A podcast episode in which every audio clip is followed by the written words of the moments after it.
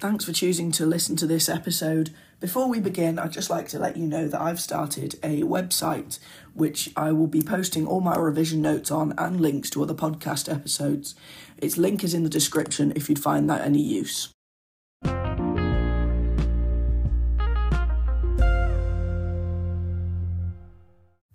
Hi, guys, and welcome to another episode of Rory's GCSE History Revision Pod. Today, we're going to be looking at the end of the Cold War.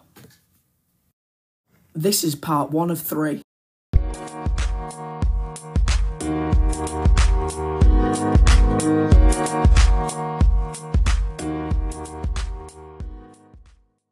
First of all, what was detente? Detente was a genuine attempt in the 1970s between the USA and the USSR to have a more cooperative and stable relationship.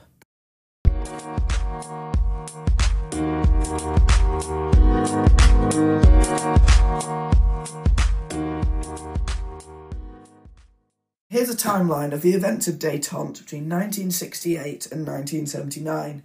In 1968, Richard Nixon was elected President of the United States, and in the next year, Brandt was elected the Chancellor of West Germany. Three years later, in 1972, the Strategic Arms Limitations Treaty 1 was signed. And in 1973, Brezhnev visited Washington. In 1975, both the Helsinki Accords and the Apollo Soyuz space mission took place. In 1979, the Strategic Arms Limitations talks occurred for the second time. SALT II was hoped to find agreement on matters not resolved in SALT I.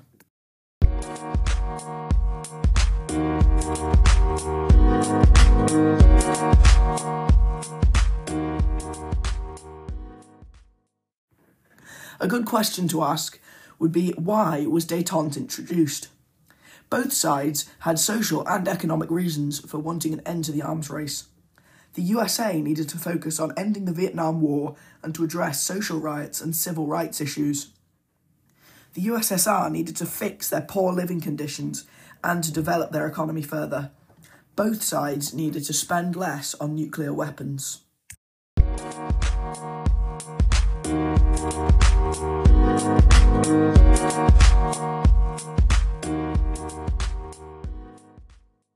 What was SALT I in May 1972? SALT I is sometimes called the most important agreement during detente. There were three areas of agreement.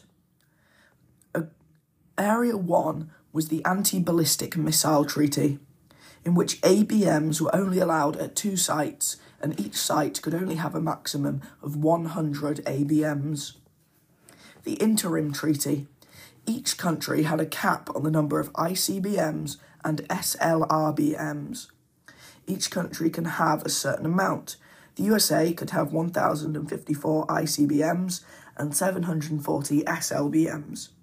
The USSR could have 1,618 ICBMs and 740 SLBMs. The Soviet Union was allowed more ICBMs because the USA already had more strategic bombers.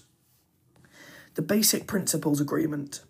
This laid down the rules for the conduct of nuclear warfare and included a ban on the placement of nuclear warheads on the seafloor. Another quick note so the interim treaty was named the interim treaty as the agreements were only lasting until 1977.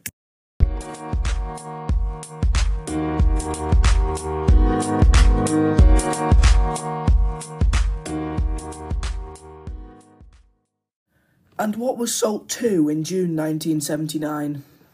SALT II introduced restrictions on missile launchers and bomber planes, and a ban on testing or deploying new ICBMs.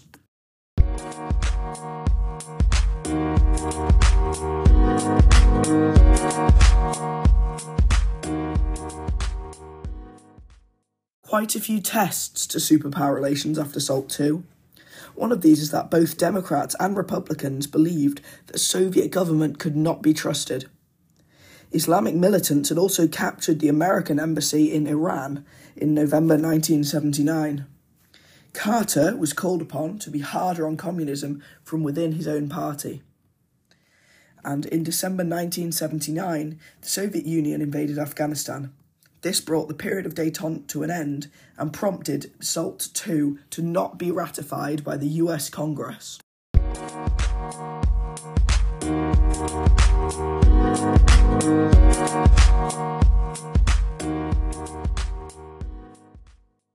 The Helsinki Accords was made up of three baskets and was signed in 1975. The first basket was in relation to European borders, and it declared that borders are inviolable and cannot be altered by force. This formally recognised the boundaries between East and West Germany and the borders of Soviet controlled countries. The second basket is all about international cooperation, and the USA and the USSR would continue to work together for closer relations between Western and Soviet countries. This was followed up by a joint USA and Soviet space mission. The third basket concerned human rights. Respect for human rights, such as free speech, religion, and movement across Europe, and it caused Soviet concern that organisations would be set up to monitor activity in Eastern Europe.